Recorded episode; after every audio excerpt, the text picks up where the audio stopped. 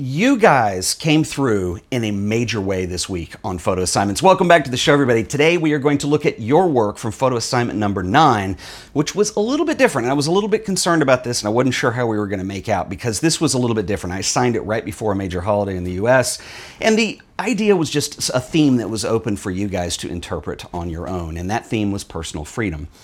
And you guys really blew me away on this because it's just very different. And when I was looking at the work and I was putting this together, I really had to just sit back for a minute, and you're going to see why in a second. But people interpreting what freedom is to them and what that means on a personal level was a much broader, wider, and diverse range of ideas than I thought. And I realized that everybody is just open to communicating through an image. This has nothing to do with an idea or composition or a technique or something like that. This is like the real deal when it comes to photography. And I'm sitting there looking at these when I'm putting them together and I just kind of had to sit back because, and I tweeted about this too, because it's like, you know, we're I'm basically getting to connect with you guys through photographs. And that's the whole point of everything we do here. Anyway, I'm really proud of you guys, and I want to just kind of just mention a few things before we get going on this because I think it's important to understand. But it's interesting the range of iconography that people used to represent what personal freedom means to them. Obviously, in the United States, we had the 4th of July, so fireworks were a big deal, which was expected, and there were some great images with that. Bicycles were a common theme, motorcycles were a very common theme to represent freedom, uh, the ability to travel, the open road. But then it got kind of interesting because there were images like being able to walk for the first time after recovering from a knee injury that was personal freedom. Or something like surviving a flood or a disaster. That's personal freedom. Uh, learning how to drive. That's personal freedom. And one of my favorites was a mother of twins who finds freedom in being able to lie in bed on Saturday morning and enjoy the quiet. And what's amazing about this is there's no right or wrong answer to any of this, and there's no one way to portray anything.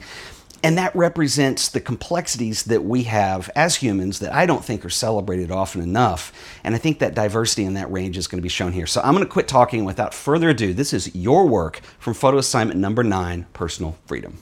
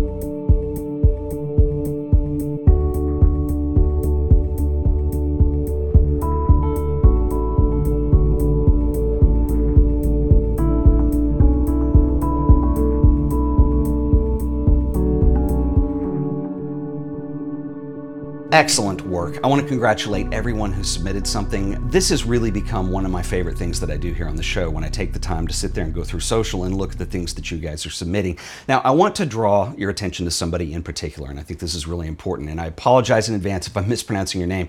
This is a Chilean photographer who submitted several things by the name of Carlo Maccheroni.